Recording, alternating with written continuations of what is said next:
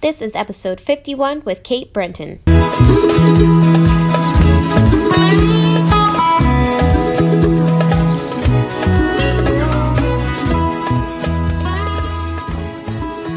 Hello, and welcome to the Love Yourself to Happiness show. We are your hosts, Maya and Michaela, and we are lifestyle strategists for moms.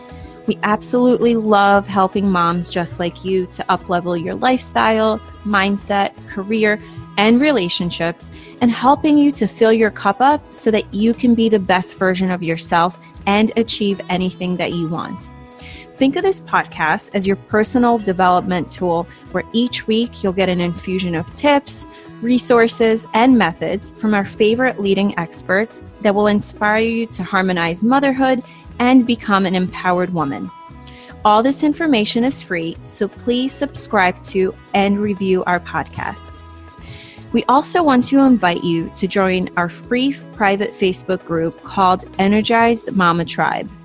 We are also offering a free masterclass, five steps to get 10 or more hours of purposeful time to harmonize motherhood and your personal identity.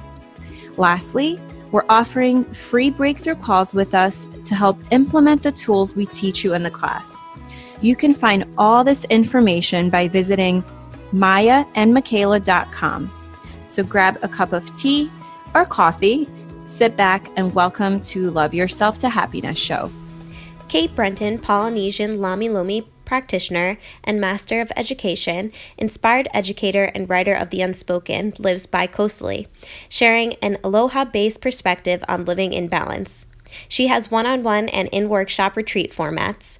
A former East Coast public educator and corporate trainer who walked into a different world and stayed there.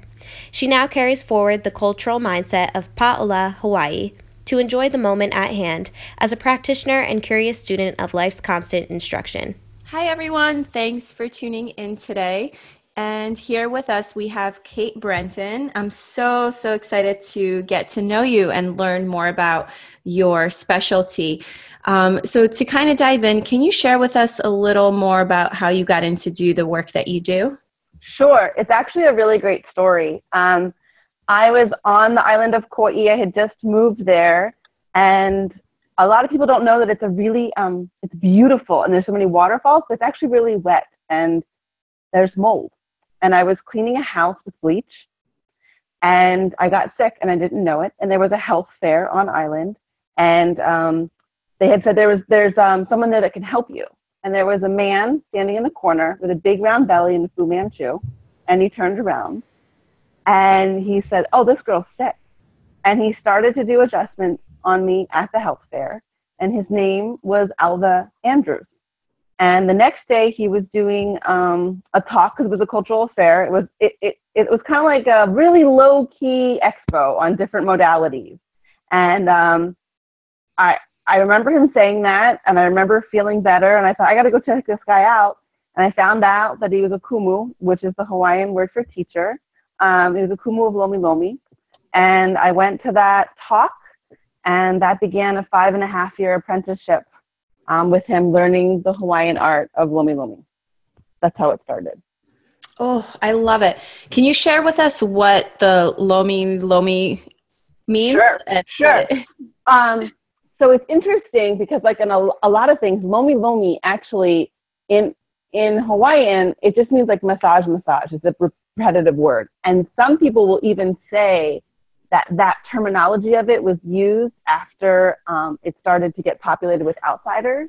And it was actually a, to, and it was oversimplification because the Hawaiian culture actually had a health system that included over 47 different modalities of practitioners. Just like we would go to like, um, like a general practitioner doctor that says, you should go to an ear specialist or a chiropractor or this.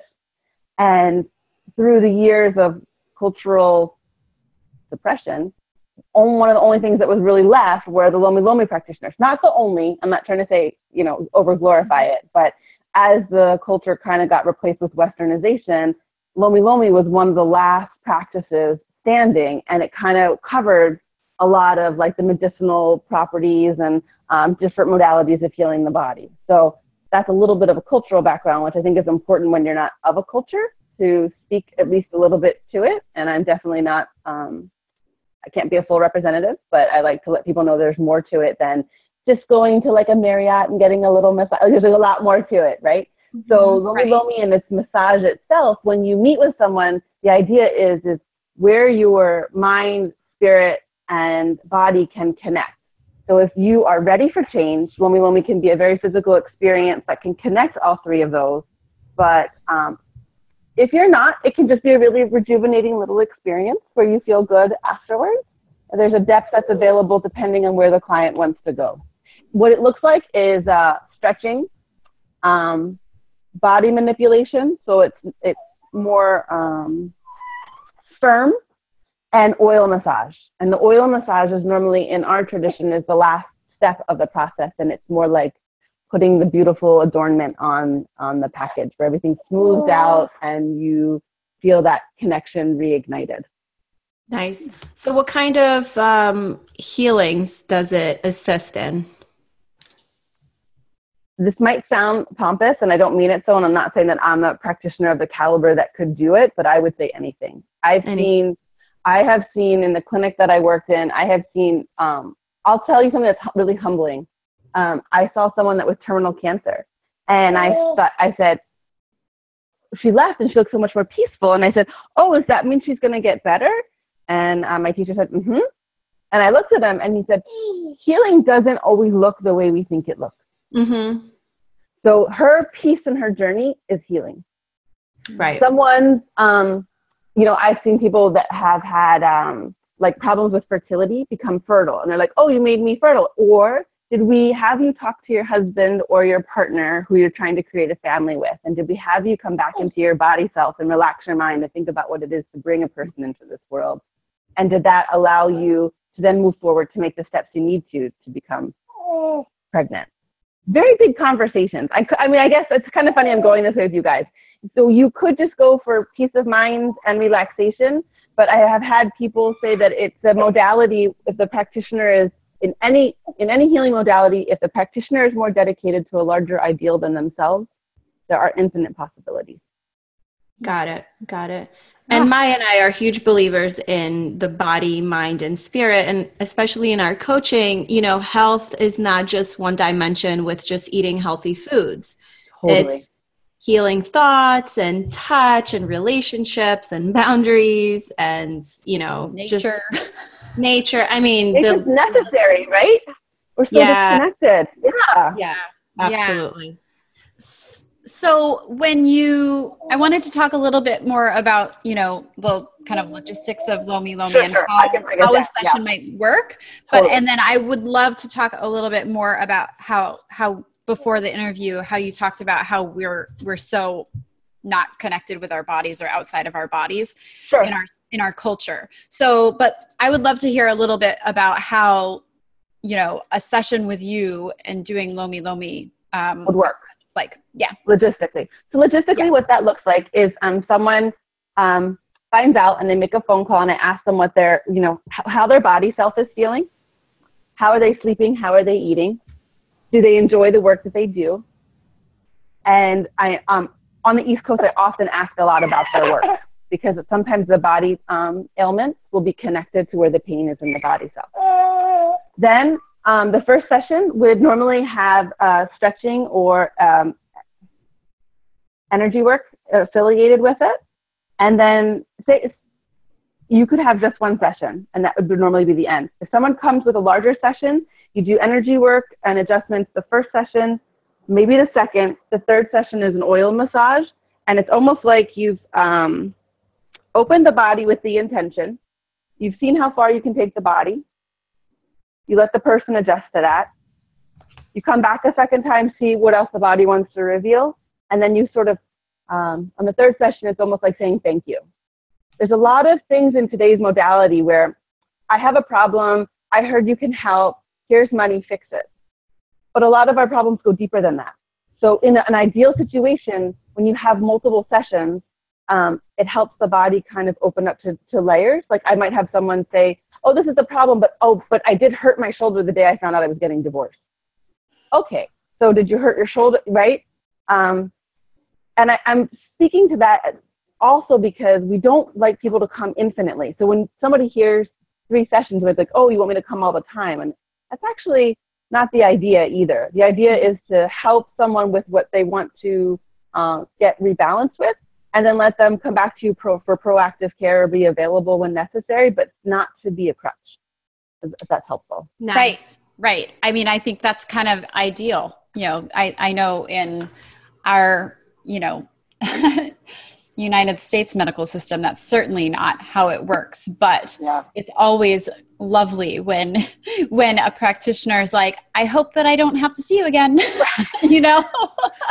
Versus like I hope that you come back regularly. That way I can continue making money off of you. Right. So yeah, that alone can truly can wanting to make the body feel different, right? If someone says to you, you know, I really care about you and give me a call, but you know, you're like, oh, oh, you know, you you're believing in that. Per- I mean, and I don't mean to say for anyone who's listening and doesn't know me in such a short period of time that any ailment can easily heal. That is not where this is going either, right? This is just to say that if you're addressing something that you have possession of and you're ready to work on and it's available to be worked on, that's the way to address it, right? I don't want to be flippant because a lot of us are born in different places and spaces in our bodies that it's not that easy, right? So we want to yeah. say that too. Yeah. Right. And right. So, Kate, we talked a little bit before the interview about how you had been uh, practicing in Hawaii, mm-hmm. but then you had you had your your little one nine months ago. So you've been in Philadelphia, mm-hmm. and how your teacher had talked to you about you really should bring this practice to the United States or mainland United States. That's right. This is the mainland. That's right. uh, right. So, talk to us a little bit about that because Lomi Lomi is very, very common in Hawaii. Yep. So, there's probably a lot of competition between practitioners. No, there is. Yeah. um, especially if you're whereas white, here, you know. Yeah. Right. So, whereas here in the United States, mainland United States, there's probably not very many people with your skill set. So, how how is it different than you know when you were practicing in hawaii versus here in the united states what do you notice um, that's a great question um, in in hawaii what would be more difficult is feeling um, awkward being not of the culture and and practicing of the culture since i um, i do one thing that made me that makes me different as a lomi practitioner is that i had um, what they call like a cultural like um like a ceremony that gave me permission to teach this. It wasn't like I just went to a workshop, but you still understand that um, because I'm not Hawaiian and I am of European descent, then I kind of have a, um, you know, a different time with it, right? So that would be the difficulty in Hawaii. But the good, the thing that made it easy is my teacher was known and everyone knew what Lomi was. So it was approached in a very um, open-hearted, easy family kind of way East Coast, I realized there was a lot of education and people were more interested in the um, exotic aspect of Lomi, but that keeps them away from their body self, right? Like, oh, I bought this really cool thing that she does in Hawaii, as opposed to oh, more ego based. Yeah, and right. what was great is like all of our sessions talk start with talking. So I literally would have clients come in and they would I'd like sit in the chair and they'd be like almost ready to take their clothes off, and I'm like, oh, we're not taking our clothes off first. And uh, I realized I would have to start to educate them. They're like, why not? And I thought, oh, right, because this is really vulnerable, right? For me to talk to you, it's going to be even more vulnerable if I know you when you're on the table, right? right. if you're, um, if we've talked about that you're not getting along at work and then, and then you're on the table as opposed to there was a financial transaction and you're face down and you're still in control of the session. Right. It was a mind blowing idea because we weren't allowed and when I say allowed, he was very old school. He was very open hearted, but it was old school style of learning. Like, this is how we do it. And so when I came to the East Coast and I had to start teaching people to talk or teaching people to like, like I had one client that I had to tell her that I can't work on you today. I'd worked on her before. I'm like, I can't work on you today. And it was hard to say that. And she said, why? I'm like, because there was no body availability. And I, and I said, it's out of integrity for me to take your money if your body's not allowing me to touch it. And she mm. was shocked. And I said, go home. And I told her, I'm, like, okay, this is crazy. This is true. I told her to um, be outside in the same place for 10 minutes a day for 10 days and come back. And I knew where she lived. And she's like, you want me to drive to a park? And I said, what does your home look like? She lived on two acres. She was so disconnected. She didn't even think about her own home, right? Mm-hmm. So she went home and had breakfast, she said to me. for um, five of the days. She walks into the session and she goes to me. She's like, his name is Bob. And I thought, oh, who's Bob? She said, the tree. I'm this woman standing out back and I start talking to this tree. And you know what I found out? I said, what? She goes, I'm angry. I'm tired of doing laundry for three boys and my husband. I'm, and she, the whole, I had no idea that was going to work.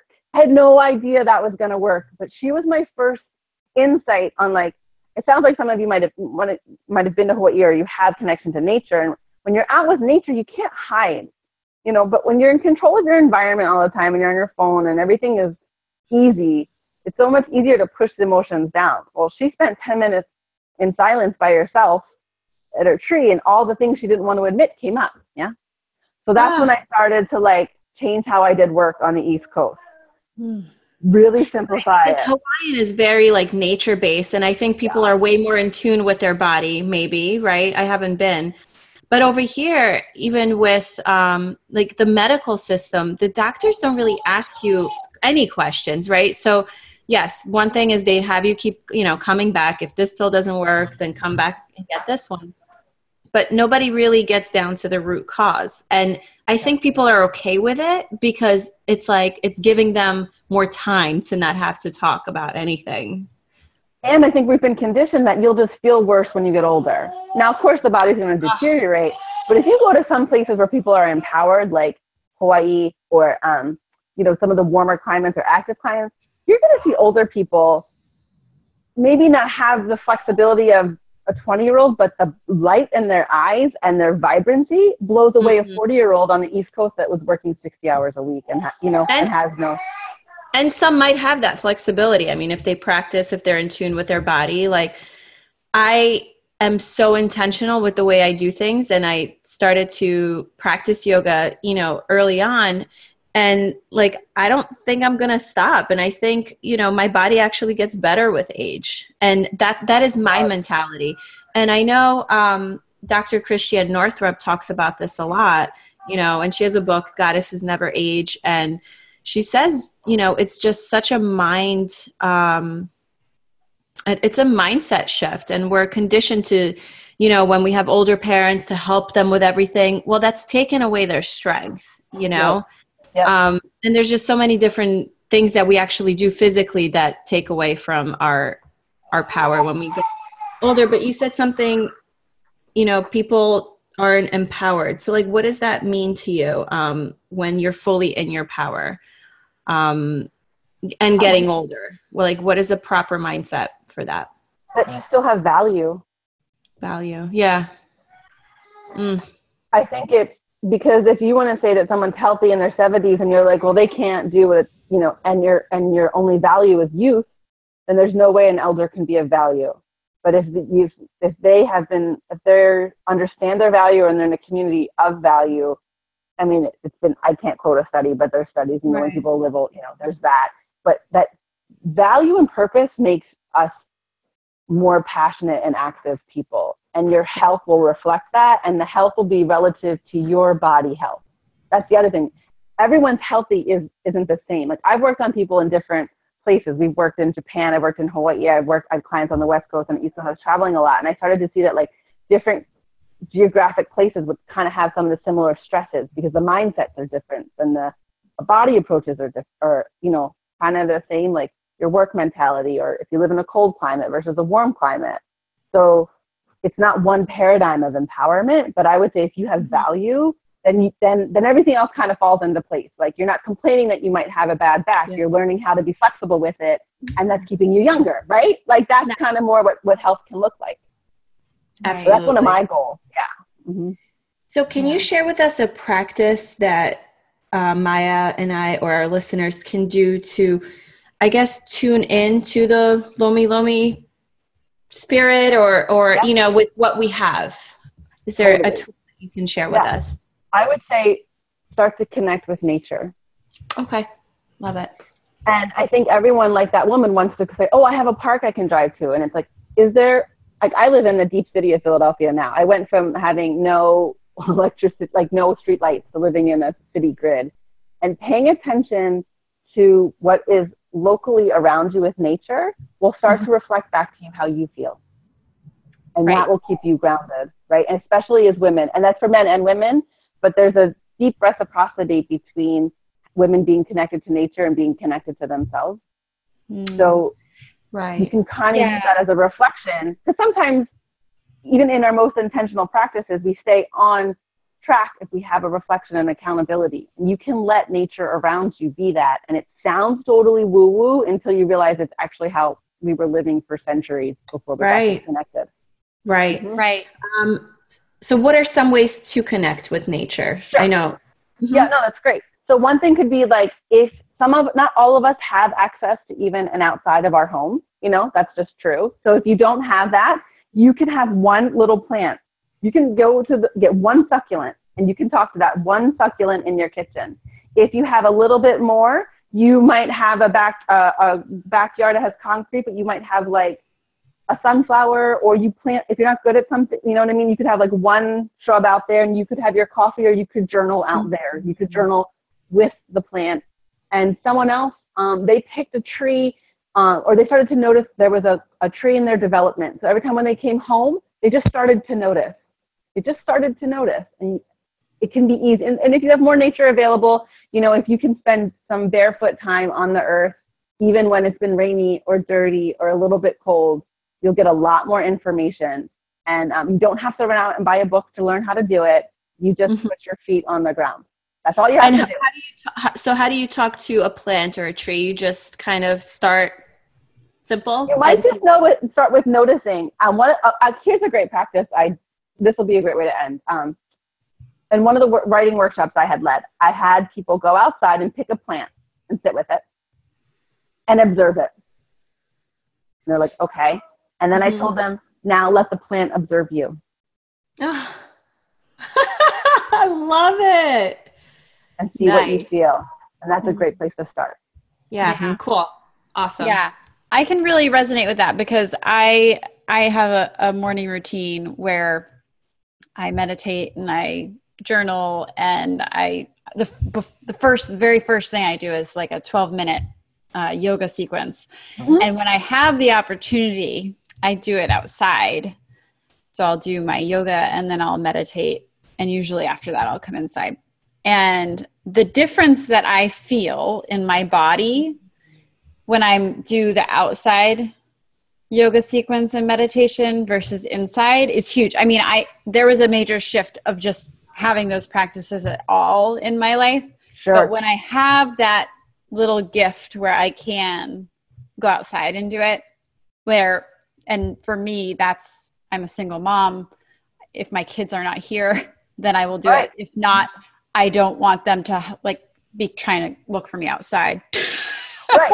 I mean, it takes, it takes away from yeah, away from my practice if I'm worried about them. So that's how I decide. So, but I've noticed this huge shift where if I'm able to do that connection, especially first thing in the morning, that is super helpful. But one of my questions is, is you know, you said get your feet on the ground even if it's a little cold outside. I live in Maine. Mm-hmm. And I was thinking about that the other day mm-hmm. about how much I'm really loving summer and being able to be outside more and how much I struggled last year with the winter. Like mm-hmm. from November until April or May, I had a real hard time so, do you have any suggestion? I mean, I have some house plants and things like that. So, could it be, you know, in October, kind of create a little sanctuary of plants inside my house to kind of prepare for winter? Oh, I like. I love that connect. idea. Yeah, I love that idea. And I'll tell you, I um, when I was transitioning, being being because I was purposely never here in the winter for obvious reasons and I was teaching, um, and it had been a long time, even though I'm from Philadelphia, it had been a long time since I'd been in winter. And there was one day I was going to teach a workshop and it was snowing so hard. And I was like, I don't want to go. And I don't not want to do my thing. I just, I was, and then I remembered um, that everyone thinks of Pele with Hawaii, but there's actually a snow-topped mountain on Big Island and it's Poliahu.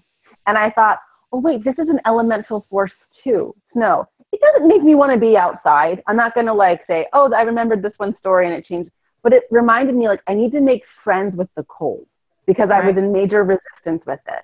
So what I would I, I buy a lot more cut flowers in the winter. That's how I keep my sanity, right? Like you have, I have a lot of succulents inside and I buy cut flowers, but it's also like sometimes remembering where it is in the cycle.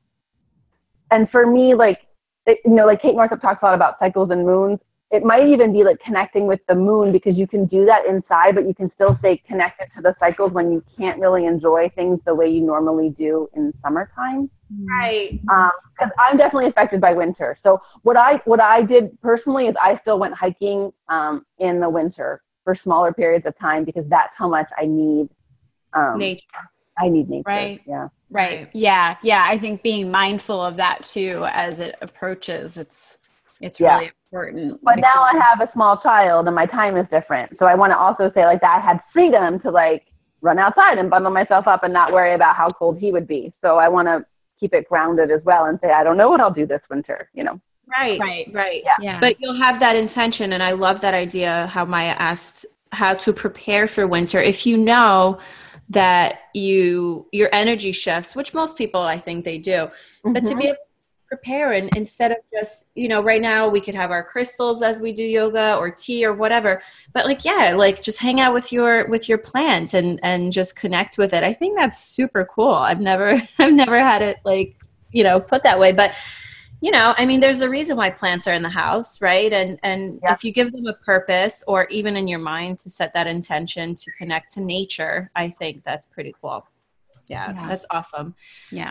Um, so you kind of shared a success story with a client, uh, how she connected to her tree um, yeah. outside. Um, what was her transition that happened um, that she needed to go through?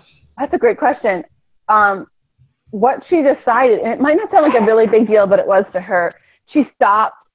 She realized she wasn't being heard in her household, and she didn't. Mm. Her children were older, and her husband she just feels like that everyone kind of um, got into that one category of she was taking care of everything and, and it was, you know, they were teenagers.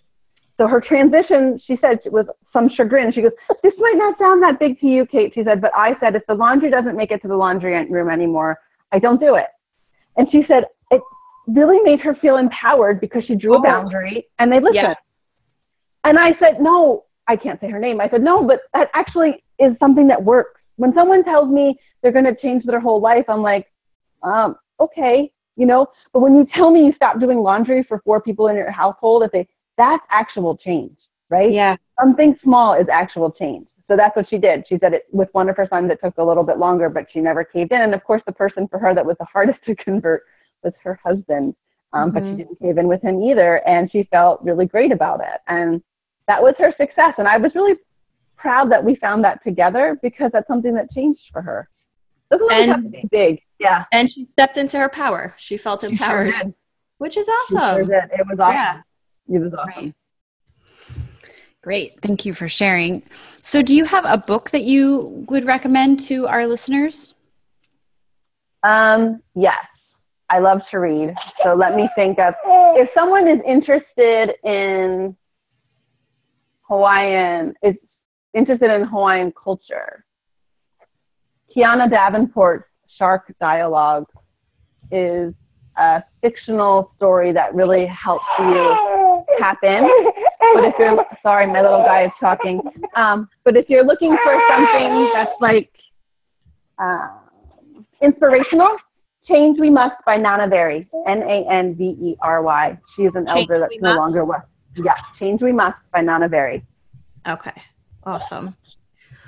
Awesome. Awesome. And you guys, I wish you could see you. You're so amazing. She's like feeding her child and, and like just holding a conversation. It's, it's amazing. Hi, oh, thank you for saying that. Say hi, Auntie. Hi. So to conclude, um, would you be able to share with us three things that you're most recently grateful for?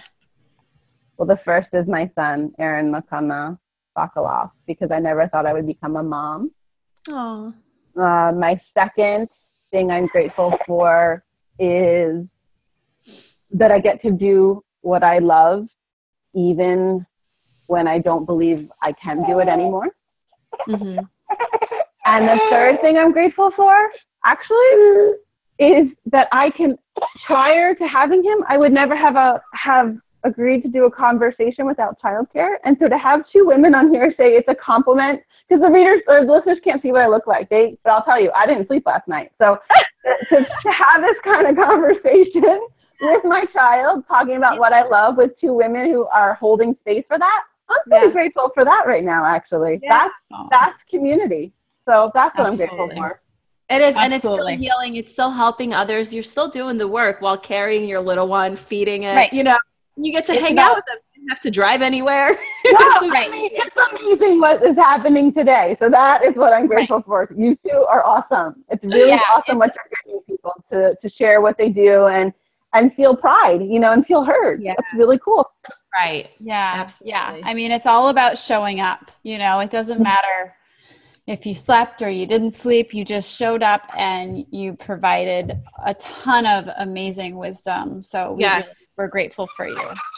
Thank you so much. I'm grateful for you guys too. And thanks for uh, being flexible with me. I appreciate it. Thank All you. Right. And I'm going to get a succulent plant now. Oh, great. Okay. I'll stay tuned. Take care, guys. It was nice to talk to All you. All right. Bye. Thanks for listening, everyone.